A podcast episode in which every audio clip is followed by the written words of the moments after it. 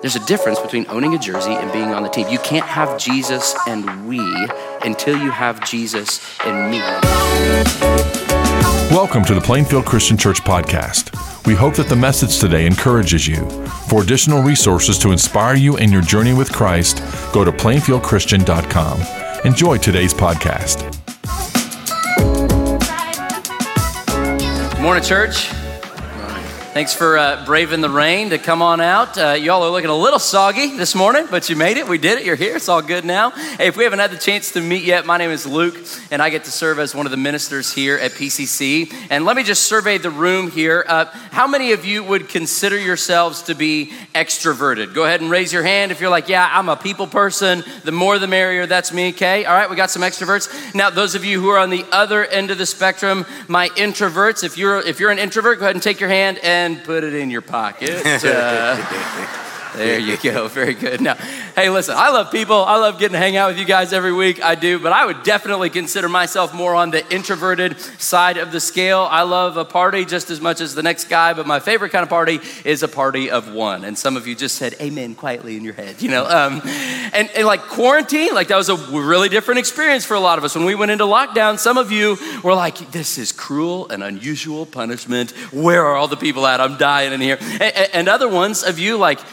like lockdown was like a vacation for us, wasn't it? Anybody else feel that? It was all right. We're, we are all across the personality spectrum in the room right now, which is why I think this series has been a whole lot of fun. We've been going through this series, like Brad said, called Hold It Together, where we're talking about these tensions that we deal with in the life of faith. How, as you follow Jesus, oftentimes God will tell you two things that are simultaneously true and yet they appear to be contradictory to each other. And yet our call is not to pick one or the other of them, but to hold both of these truths in tandem, to ask God for wisdom, and then to try to just walk faithfully in the tension. And so, in this series, we've talked about the tension between grace and truth and God's goodness and human suffering. We've talked about the tension between trusting and trying and Christ and culture. And today, we're wrapping up this series by talking about the tension between me and we individuality and community, the tension between me and we. Now, some of you, when you just heard me say community, your gut reaction in your head was like, you know what? I'm good. Like I'm kind of relationally maxed out right now. I'm a little bit introverted. I've like I've met my people quota for the month. I'm there. I, I don't have a need for deeper relationships and conversations in my life. And if that's you this morning, then this sermon is for you. And if you're on the other end of the spectrum and you heard me and we, maybe you felt, you know what, like I love being around people, the more the merrier. I love getting to be here, come to church, see all my friends. I love being on Team Jesus. But you know what? Like the one on one thing, the individual relationship to Jesus, I know that my personal commitment to Him, it needs some work. And if you that's you this morning, like this sermon is for you too. And our guest today to help us wade through this tension is none other than the man who taught me how to be an introvert, my dad. And um, I, I I may or may not have invited him to come preach today so I wouldn't have to drive back to Missouri for Thanksgiving. We'll leave that unsaid. But, um, Dad, help us set the table here for a little bit. As we're talking about this tension between me and we, what do we need to know from the get go? You bet. Well, first of all, let me just say good morning, church. I'm very glad to get to be with you. Um, often I am introduced as the president of Ozark Christian College, and you are one of our supporting churches. So I want to start actually by uh, bringing gratitude and greetings from Ozark in Joplin, Missouri. But today I actually just get to be Luke's dad. And and so I'm really excited about this message that we get to do here together.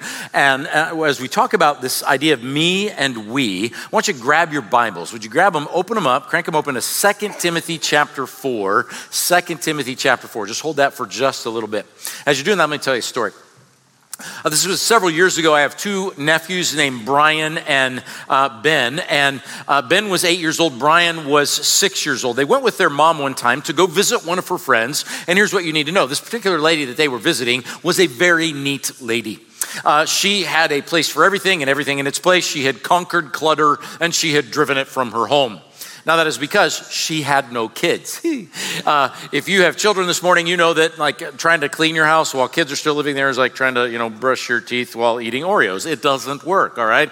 And, and so she had no kids, she had a clean house, but to her credit, she had some toys that she would keep for when kids would visit. So Ben and Brian, ages eight and six, walk in the door. She reaches up onto a shelf, pulls down a bucket of Legos, hands it to them, and says, Here you go, boys, you can play with these. What is the first thing those boys did with that bucket of Legos?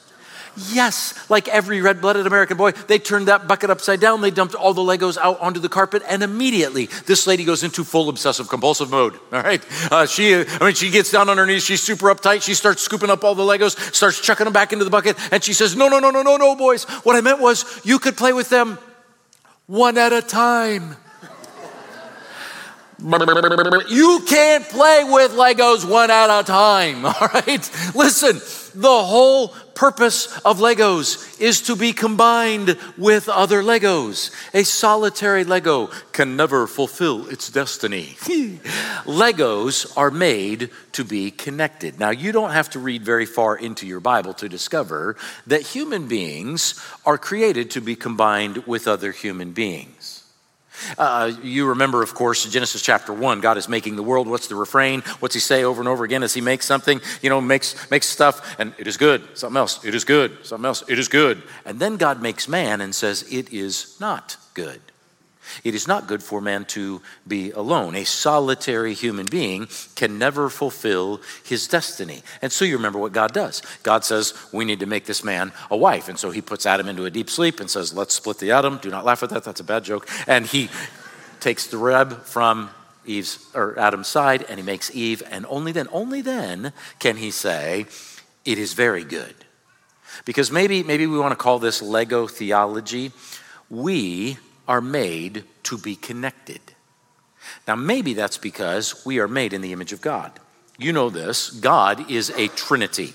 God is actually three persons the Father, the Son, and the Holy Spirit. And from time immemorial, from eternity past, God Himself has lived in community. He has lived in relationship Father, Son, Holy Spirit, loving each other, valuing each other, enjoying and knowing each other, and they are wonderfully and inseparably connected. And because we too are made in the image of God, we are made to be connected.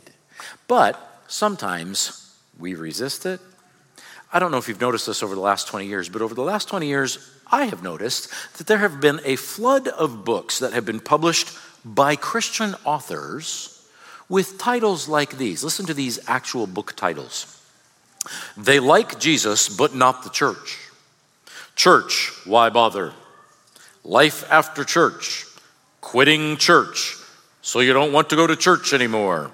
Revolution, finding vibrant faith beyond the walls of the sanctuary. And you're picking up on a theme here. These are all written by Christ followers, Christians, that say, hey, we love Jesus, but we don't want the church. We don't need the church. We think it's too messy. We think it's outdated. We think it's unnecessary. And all I need is just Jesus and me. I'll worship outside in nature. I'll worship online, at home, in the comfort of my living room. And I don't need the mess of relationships. I don't need Jesus and we, just Jesus and me. And they think, they think that they can fulfill their destiny as a solitary Lego.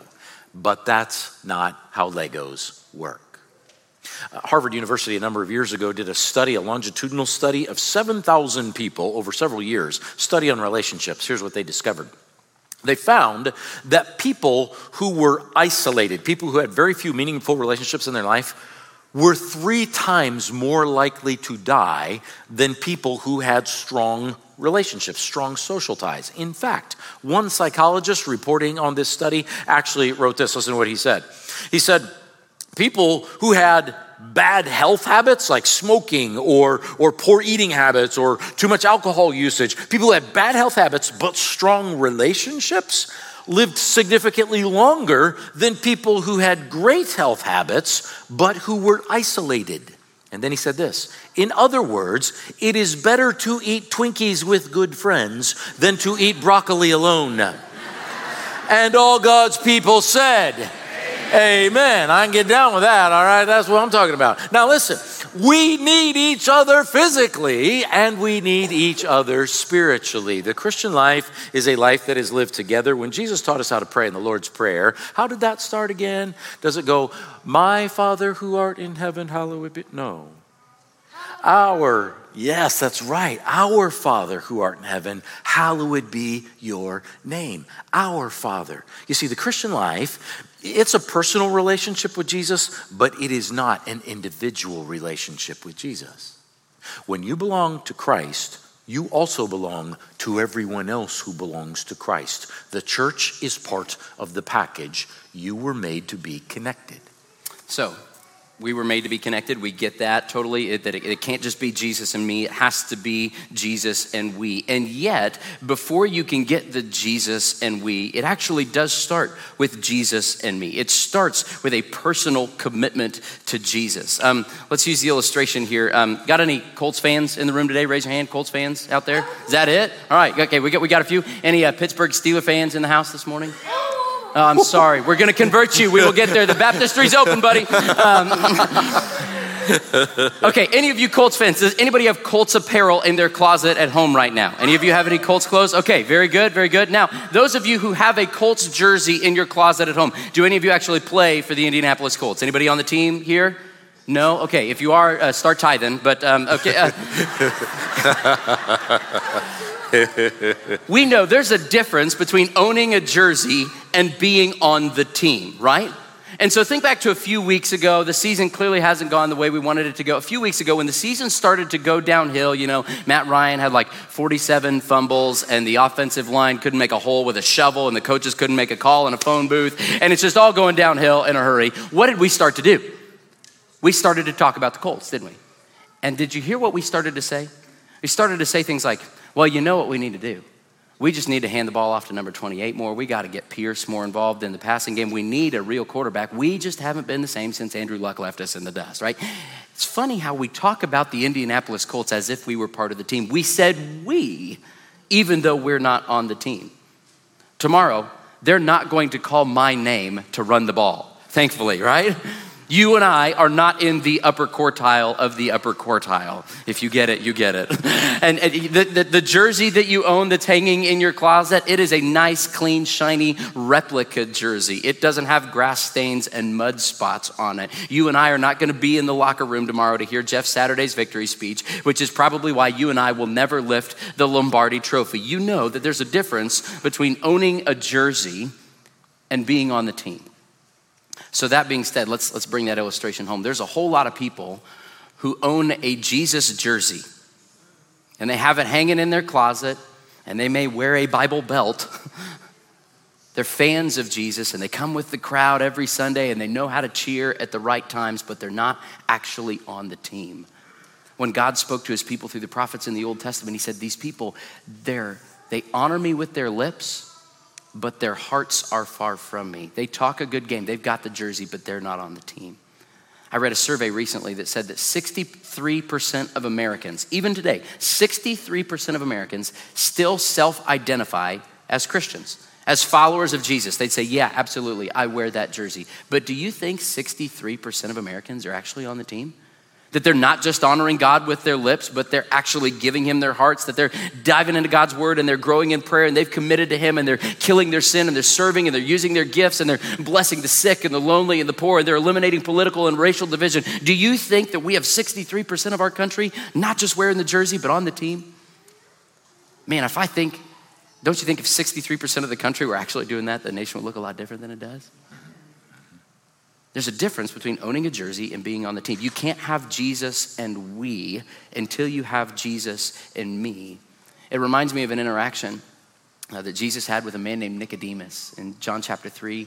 And Nicodemus was one of the power players of his day. He was among the cultural elite. He was a Pharisee. He was a part of the Sanhedrin, which was kind of like the Jewish Supreme Court and the Senate all rolled into one. Like if anybody had the jersey, Nicodemus had the jersey. He looked like he was on God's team. And yet he walks up to Jesus late at night, and Jesus had some really strong words to Nicodemus. He said in John chapter 3, verse 3, he said, Very truly I tell you, no one can see the kingdom of God unless they are born again.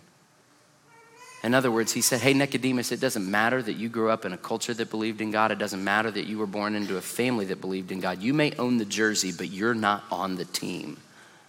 You can't be a part of the we until you get a new me. You must be born again. And maybe that's you today. I don't know what God wants to say to you today, but there's some of you who like coming here. You like being a part of church. You like hanging out with your friends. You like seeing this. You like feasting from the goodness of what happens here week in and week out. And yet you've never personally committed to say, yes, you know what? I'm going to follow Jesus. And maybe the Lord wants to say to you today that you must be born again, that you have to start with Jesus and me. You got to get your heart personally transformed. You have to be personally committed, that it's not about what group you choose to self identify with or what jersey is hanging in your closet. It is about who your heart is surrendered to. You must be born again. It has to start with Jesus and me. So, if we're having this discussion about me and we, I guess the foundational truth that we want to lay here is this that your call as an individual is to become your best self in Christ. To become your best self in Christ. Now, I'm, listening, and I like that phrase become your best self in Christ.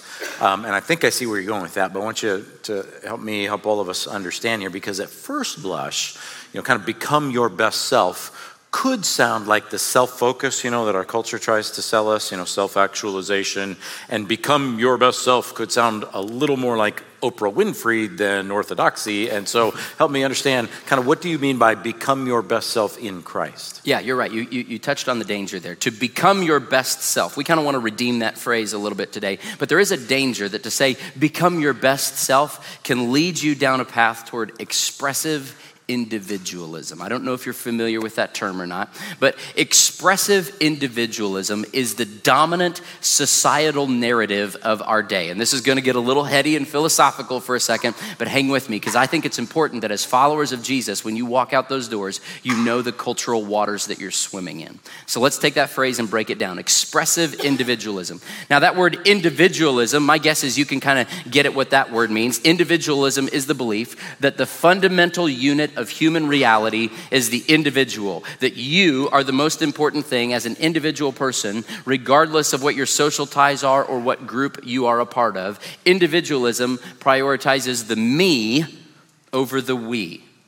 And now, expressive individualism takes it a step further and says that you, as an individual person, you are defined by the exercise of your will, meaning that you cannot be a full, complete, fulfilled person unless you are allowed to express all of your wants and desires in every way that you want to. Expressive individualism. It's the flow of thought that runs behind a lot of the cultural catchphrases you hear.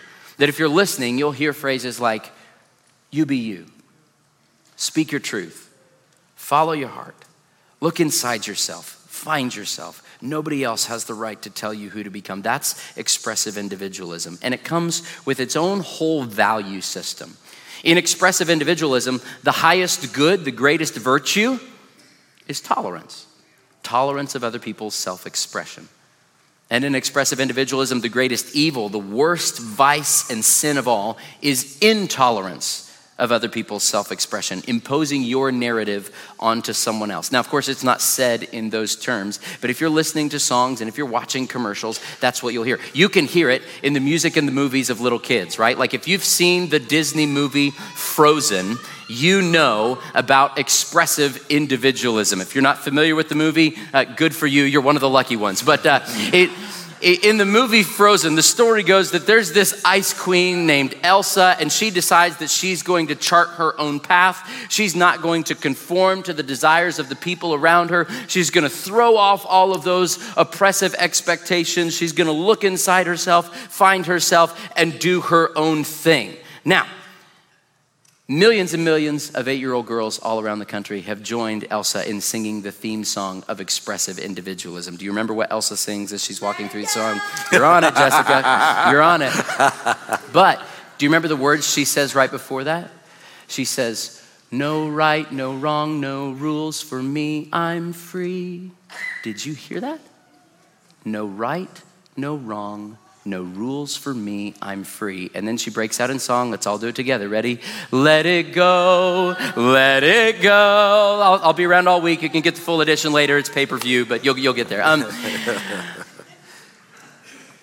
and yet, when put to a compelling soundtrack, that sounds freeing. Become your best self, let everything else go. That sounds heroic and courageous and brave, and yet we know that it's actually disastrously lonely. It's a Lego brick all by itself. Think about the movie Frozen. Where does that lead Elsa? Where does expressive individualism takes her? It takes her to an ice castle alone in the cold, trapped in a prison of her own making, isolated from all the people who care about her.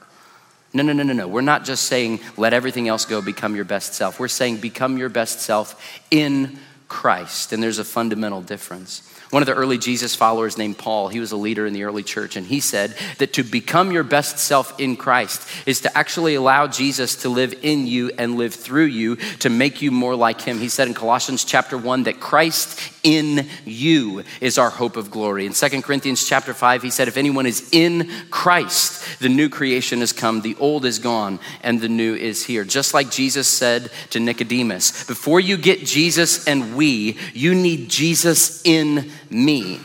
Yes, you were made to be connected to each other, but you were also first made to be connected to Him. And when you are in Him, then you will become your best self. Not just an improved you, but Christ in you. Not just a better you, but a brand new born again you. And that's where it starts. It starts with Jesus and me starts with you owning your faith and you surrendering to Jesus and laying your life down and allowing Him to live in and through you, a personal commitment to Him that then leads to personal involvement in community. The me leads to the we. So then, Dad, after we have that part, the Jesus and me, how does God use community in the church to help us become our best self in Christ? Yeah.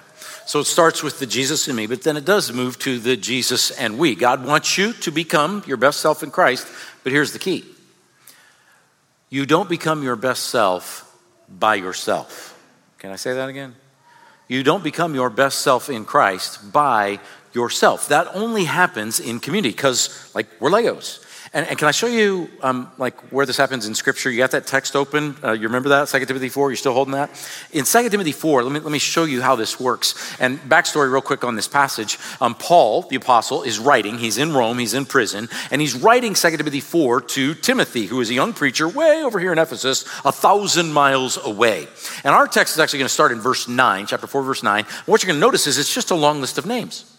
Uh, Paul often does this at the end of his letters. He's going to say, uh, Hey, Timothy, uh, I want you to come with me. And hey, when you come, uh, I want you to bring so and so. And oh, by the way, um, uh, give my greetings to so and so who's over there in Ephesus with you. And, and by the way, uh, these guys here, they send their greetings. And oh, let me give you news about this guy over here and this guy. Why this long list of names? What, what's the big deal? Well, let me tell you why this is important. I don't know if you're like me. But sometimes I kind of picture Paul as this great solo missionary. Paul was a single guy, you remember. And sometimes we picture Paul as this lone, solitary figure who is heroically going all around, uh, you know, the Roman Empire by himself, and, uh, and he's kind of this lone ranger for the Lord. But not if you read this list. Because when you read down through this list of all these names, all of a sudden you realize, he does this like at, a, at the end of a lot of his letters, all of a sudden you realize, wow, Paul has like a lot of people that he leans on for wisdom and for encouragement and for partnership. And Paul didn't do life alone. Paul wasn't just about Jesus and me, Paul was about Jesus and me. He lived in community. So, can I read this passage with you? You want to follow along here? Chapter 4, we're going to start in verse 9. Here's what Paul writes Do your best to come to me quickly, Timothy.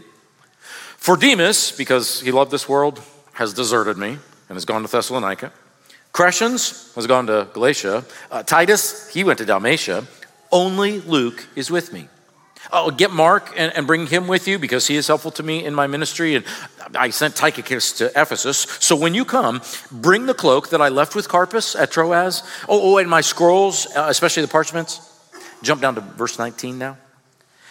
Greet Priscilla and Aquila and the household of Onesiphorus. Uh, Erastus, he stayed in Corinth, and I left Trophimus sick in Miletus. So do your best to get here before winter uh, Eubulus and, and, and uh, uh, greet you, and so do Pudens and Linus and Claudia and all the brothers and sisters. The Lord be with your spirit. Grace be with you all. Now, again, let me ask why all these names? Because, somebody put it this way, Paul recognized the peril of the solitary life. Paul did not want to end up as a solitary Lego piece. He knew that he needed community. And so he says to Timothy, a thousand miles away, hey, come anyways, make the trip, travel. I need that in person, face to face fellowship. I, I can't just do Jesus and me, I need Jesus and we. Because Paul knew this, that he could not become his best self in Christ by himself. He needed the other people. So, can I spend the rest of my minutes doing this?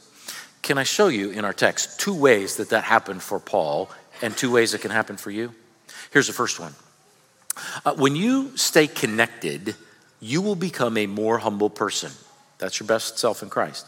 When Paul stayed connected, he became a more humble person. Now, Paul was just an immensely talented person. Paul had a world class intellect. He had just like boundless physical energy. Paul was an outstanding communicator. I mean, Paul was just like this amazing uh, 5'10 talent guy. And he could have just tried to do ministry on his own. I can do it. I'll take care of it. I got this. But of course, if you try to be the lone hero, that's actually pride. I mean, subtly, but that's, that's pride at work. And Paul could have been tempted to be that guy. That guy to just kind of do this on his own in, in that subtle pride. But in 2 Corinthians chapter 12, um, Paul tells us that God sent something into Paul's life called a thorn in the flesh. Now, we don't know exactly what it was. Scholars think it was probably a physical handicap of some kind, maybe poor eyesight. There are some clues. But whatever it was, this, this like physical handicap, this thorn in the flesh for Paul, what it meant was he couldn't do it on his own. Paul had to lean on other people. Now, catch this. He had to practice the humility of asking other people for help. Anybody here ever struggle with that?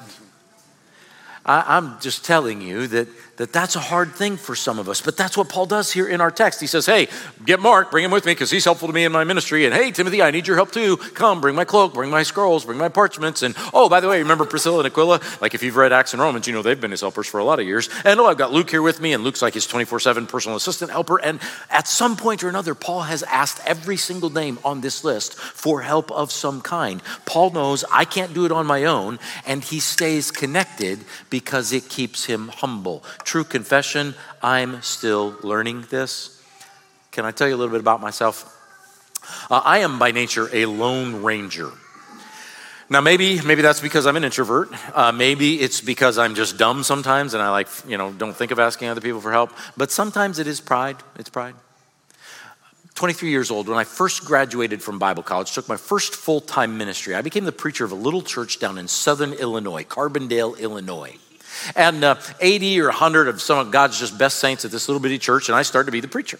And I'll never forget my first day at this church. Um, you know, I'm, I'm there in my office and I'm unpacking my boxes, I'm putting all my books up on the shelf in my brand new office when into my office strides John Lamb. Now, John Lamb was a deacon in the church. He had been the chairman of the search committee that had hired me. So he's coming to check on his new preacher on, on his first day at work. And here's what you need to know John Lamb is a man's man. John Lamb was this big guy. He played college ball. John Lamb had a flat top haircut. Uh, he had a belt buckle. He had uh, cowboy boots. He drove a pickup truck, gun rack race, hunting dogs. Man's man. All right. And uh, and so John Lamb strides into my office and he says he says Hey, he says I'm glad you're here. And you know reaches out his big old hand. he's like Hey, if you if you need anything, you call me. He says because you and me now, we're blood brothers. Ooh you know, I'm 23, I'm down, you know, and I'm, I'm, down deep Southern Illinois, and I'm like, man, you're not gonna, you know, like make us cut our fingers and do that whole thing, you know, are we? And, and he didn't do that, but he just said, anything you need, you know, you call me, because cause I got you, man. We're blood brothers now. And I was like, okay, all right, all right. Uh, if I need anything, I'll call you. And I had absolutely no intention of calling him, all right? Because I was 23 years old. I'm young, I'm full of energy and vigor, and I got faith in Jesus Christ. I'm on fire, and I got a brand new Bible college degree. I got to start using this thing. And so I was just gonna kind of try to tackle this all on my own And in a small church, you can kind of do that for a while. You can do it all yourself. And so I tried to. And I, I mowed the grass and I fixed communion and I wrote the sermons. I went and visited all the sick people in the hospital. And, you know, I got there early on Sunday mornings and I'd flip on the lights in the heat. And I was just trying to do it all on my own. eight months in, maybe. It's a Saturday. And on that Saturday, um, I took a group of men from our church to a men's conference. Of course, I drove the church van, you know, doing it all. And, uh, and we, it was a great day at the conference, uh, pulled back into the church parking lot probably about 11 o'clock at night. And, uh, you know, this Saturday night. And, and so uh, all the guys, you know, they're getting into their cars there in the parking lot. I'm waving, hey, we'll see you tomorrow, see you tomorrow see you tomorrow. And, uh, and they all drive out of the parking lot. I did not get in my car and drive out of the parking lot because here's my confession I did not have my sermon done for the next morning all right? You know, too busy trying to do all this stuff. And uh, 11 o'clock at Saturday night, I still got to write my sermon. So I walk back into the church building. But before I go into the office to work on the sermon, I actually went into the sanctuary and I turned the faucet on in the baptistry. Now, our baptistry had a slow leak, so we would not keep it filled up on the regular, but, but whenever I knew we had a baptism coming up, I'd, I'd go ahead and fill it up. Knew we had one the next morning. Great. I'm going to turn the water on, start the baptistry filling while I'm in my office trying to write the sermon. So I go back into my office and, you know, I'm, oh, I got to write this sermon and, and God looks out for fools and little children. I'm a fool. So God, you know, was kind and he helped me. And I, oh, oh, okay. And all of a sudden the sermon starts uh, coming together and, and hey, maybe this is going to work. And I kind of get in this groove and I lose track of everything else. And like about three hours later, all right, you know, the sermon is flowing and the sermon's not the only thing flowing. Are you following me here? all right. I, I finished the sermon and I hit print on that sermon, and just as I'm pulling the sermon out of the printer, all of a sudden I remember, oh no, the baptistry. Well, I get up uh, and, and I step out of my office. Now, there's a linoleum hallway between my office and the sanctuary. I step into that linoleum hallway, splash. Ooh, this is not good. There's standing water in the linoleum hallway. I run down the hallway, splash, splash, splash, splash, splash, to the little door that goes into the sanctuary. I step into the sanctuary. I had overflowed that, I had flooded the whole sanctuary. Standing water, okay. Now, it's, it's like 2 o'clock in the morning, okay? And, and, I mean, we had a service that starts at 8.30. People are going to start getting here by 7.30. Even if I go home right now, get my wet vac, wet vac all night long, there is no way I'm going to get all this cleaned up. What am I going to do? And I'm trying to think, what am I going to say when people walk in the door? I'm trying to think of like clever lines, you know. Today, I am preaching on Noah. Some of you have been reluctant to come down the aisle for baptism. I'm going to bring baptism down the aisle towards you, you know. mostly I'm just going, why can't we sprinkle, you know? And uh, I got nothing, man. And, and so I went back into my office. I did the only thing I could think of to do. Two o'clock in the morning, I dialed John Lamb's number. John Lamb, two o'clock in the morning, answers the phone. I said, Hey, blood brother. and John Lamb lived 21 minutes south of the church, 22 minutes after I called him. He comes rolling into the parking lot in his pickup truck, got his wet vac in the back. A bunch of other deacons come rolling into the parking lot. I called a bunch of them. They got their wet vacs, and they came in. They were just great. They were awesome. They just started getting to work, and, you know, like they didn't make fun of me very much. And and we all just start working, working, working, working. And, you know, I don't know, three hours later, I don't know, we got as good as we're going to get it. And, and so we just set fans on the wet carpet, try to dry it out, and everybody's going to go home, try to get a couple hours sleep before church. And I'm, I'm waving goodbye to them all, you know, again. I'm like, hey, thank you, sorry, thank you, sorry, thank you, thank you, sorry.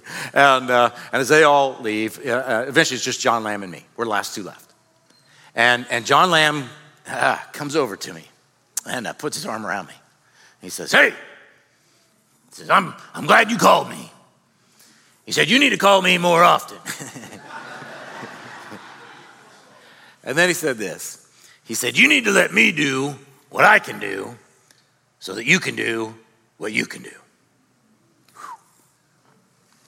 As a dumb 20 year old preacher, I needed to hear that.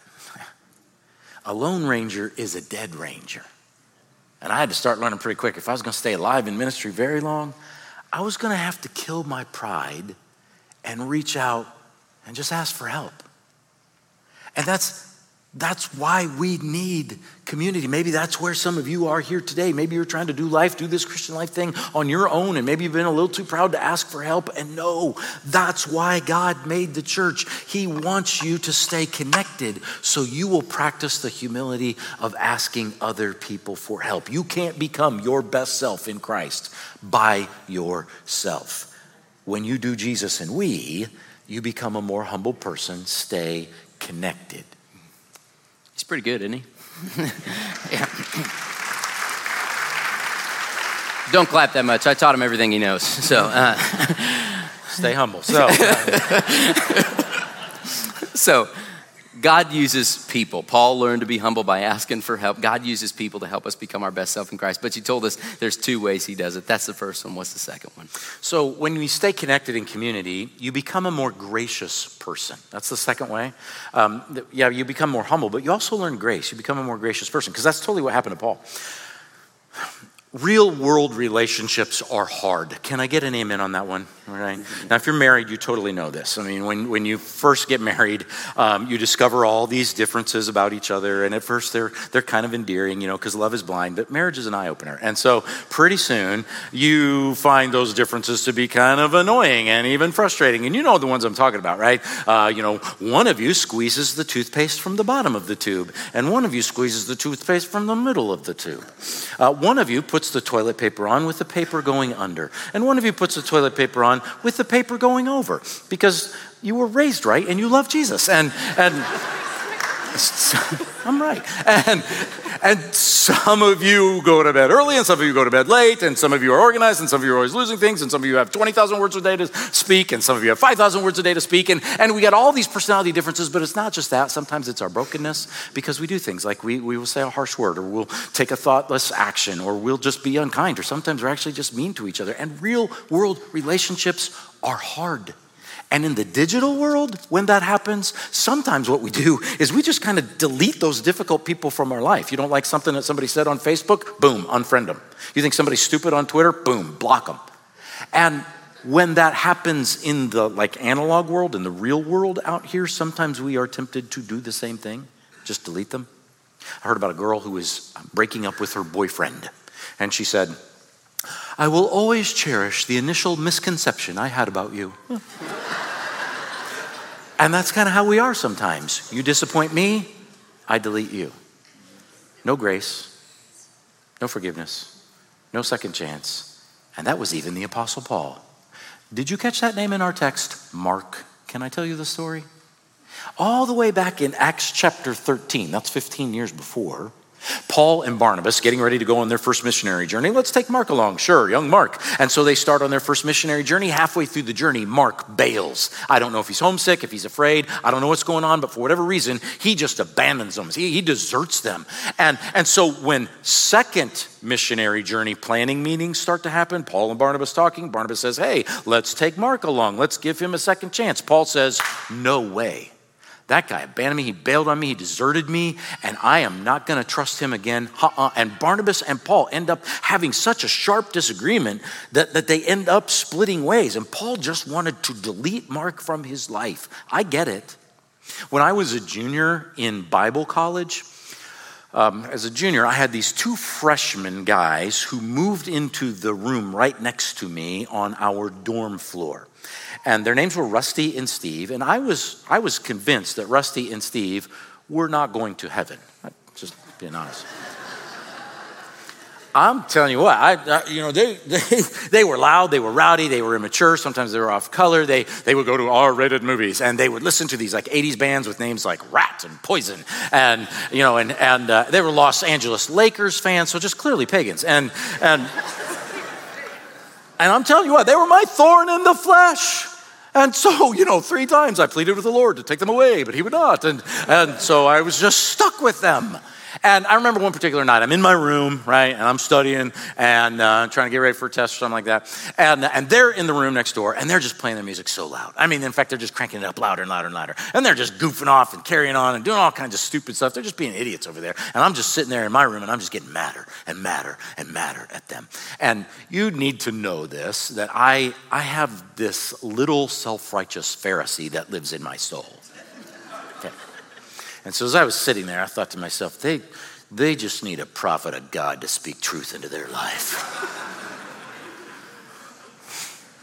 so I got up and I walked over to that room next door and I banged on the door and they opened the door. And somebody said that when you're mad, you'll give the best speech you'll ever regret. And, uh, and, and oh man, I gave them a good speech. I mean, boom, I unloaded on them, you know, righteous indignation everywhere. And, and you know, and they slammed the door in my face. And I walk back over and I sit down at my desk and slowly, you know, I kind of start to calm down and slowly my blood pressure gets back into the, into the normal range. And that's, that's when the Holy Spirit whispers to me.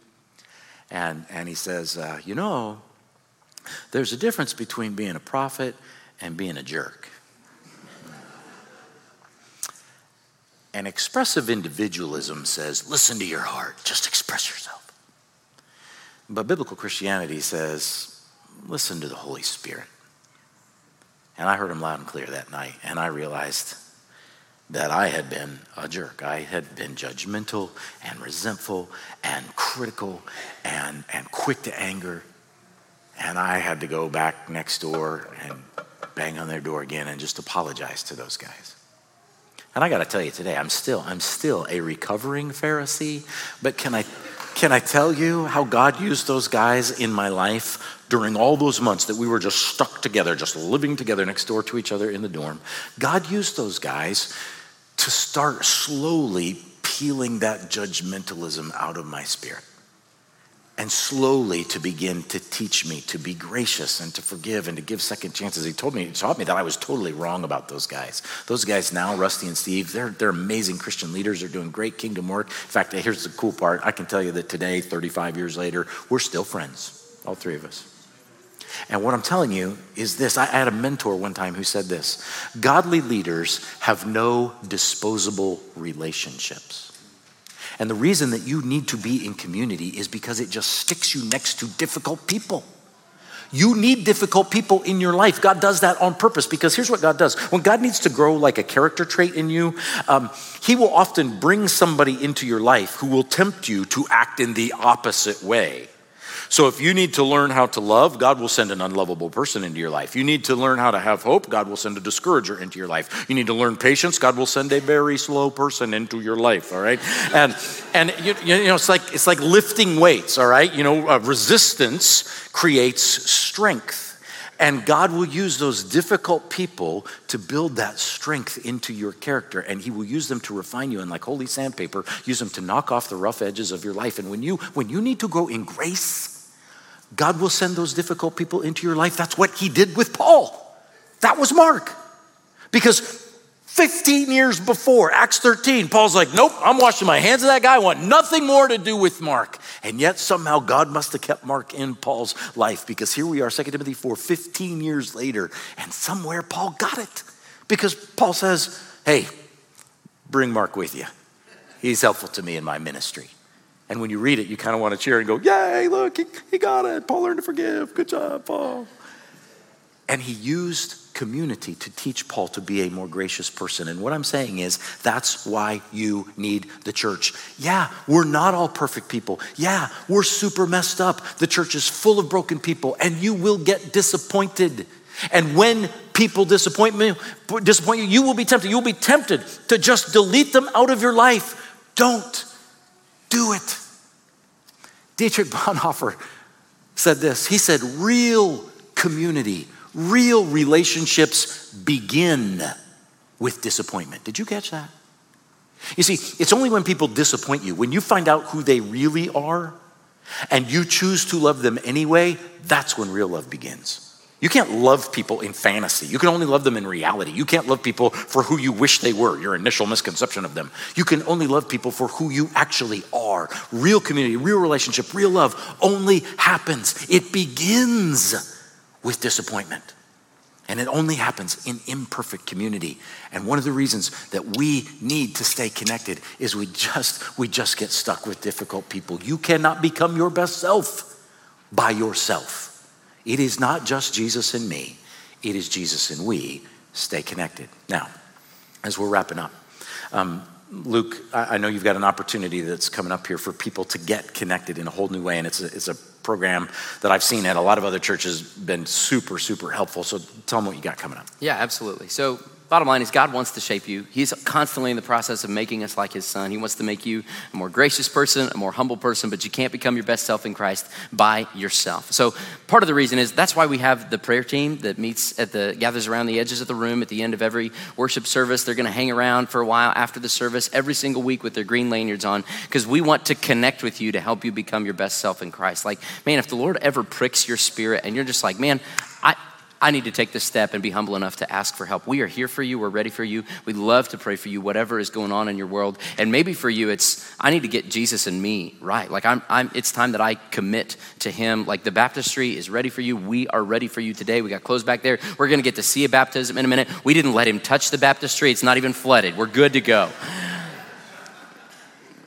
But for some of you, maybe there's a bigger and even more substantial step you need to take that you've been with Jesus for a while, but you need to keep growing. And so, our, our step for you, whether you're over on this end of the spectrum and you're feeling like a solitary Lego, you don't even know who your 1 a.m. friend would be that you would call. You, you're, you're wanting to get connected to some other people, but you just don't know how to do it. Or maybe you're over here thinking, I got good relationships and, and, and that's great, but I got to get Jesus and me figured out. I need, to, I need to figure out what it looks like to follow him in my everyday life. If that's you, we have one next step for you to take wherever you are on that spectrum. We want you to join Rooted. We are kicking off a program called Rooted in January, and Rooted is a 10 week small group experience that is designed to connect you. Rooted is designed to help you connect to God. It's designed to help you connect to other people, and it's designed to help you connect to your purpose and the mission that God has for you in your life. Now, um, every group uh, that is a part of Plainfield Christian Church is going to be going through Rooted beginning in January. If you are in a Sunday morning group, you do not need to sign up. Just go to your Sunday morning group. You guys are going to go through this in January. If you're in a midweek home group, you do not need to sign up. Just go to your normal home group meeting time. You guys are going to go through this with us in January. But if you are not in a group, we're also kicking off some brand new Rooted groups that are for people who are just wanting to get connected for the first time. And it's a 10 week commitment. Like we talk about groups groups and community up here all the time. You got to be in a group. You got to be in a group. You got to be in a group. But maybe if you hear us say that week in and week out, you're thinking, you know what? That's great for other people, but not for me. I don't know how that's to fit in my schedule. I'm I, like I'm good. It feels weird. I don't know who's to be in the group. It feels like this kind of undefined long commitment. Is this like a till death do us part thing? How does it work? You know what I love about Rooted is it's a defined commitment.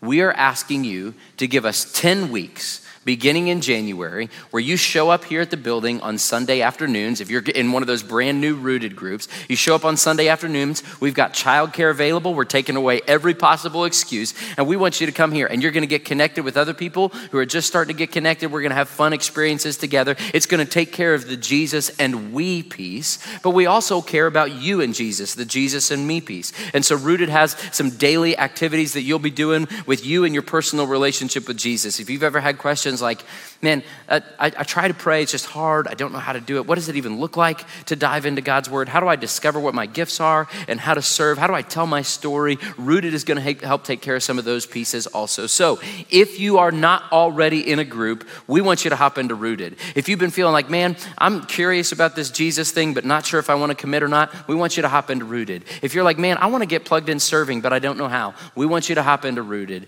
We're going to kick, uh, start signups on December the 1st. That's this week. Stay tuned online and on social media for more info, or you can go to the information center out in the hub. We're going to be talking about this every week until January 8th when it starts. But we want you to join a rooted group. This is a pathway. We are on a journey together to get connected, and we'd love to have you come with us. I believe with all my heart that God is doing something special here at this place, and I love getting to be connected here as a as a part of this church family. If I ever got the chance to write a letter somewhere, you guys would be the names that I'd write at the end of my letter. And so as I wrap up my little portion here, um, I love that text we just read. Paul speaks a blessing over these people that he loves.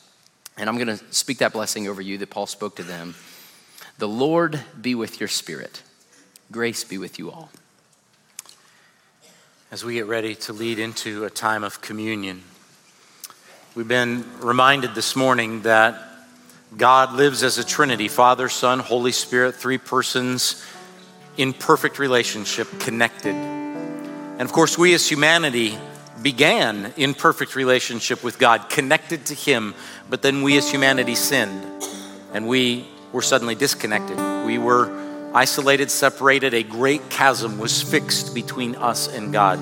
But the good news of the gospel is this God loved us so much that He sent Jesus Christ across that chasm to come to earth, to die on the cross, to take the punishment for our sins. And there on the cross, covered in your sins and in my sins, Jesus experienced the wrath of God. And so, for the very first time in history, somehow, suddenly God, Jesus was disconnected from God. That's why he cried out on the cross, My God, my God, why have you forsaken me? And the irony of the gospel is this that Jesus Christ had to become disconnected so that we could be reconnected. So today, as we as we take that little piece of bread and we remember Christ's body broken on the cross for us, as we drink that cup and remember Christ's blood shed on the cross for us, can we also remember Christ's spirit separated for us so that we could be reunited with God? Jesus died for me so that we could be together forever with Him. Right now, we're just going to give you a few moments to take that bread on your own. You pray, you meditate, you take that bread on your own. And after those few moments, then I'll lead us all together in taking the cup.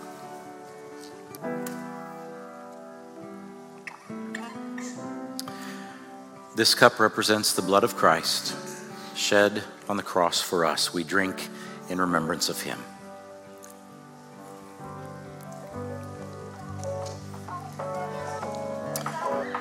Would you right now stand together? Let's worship.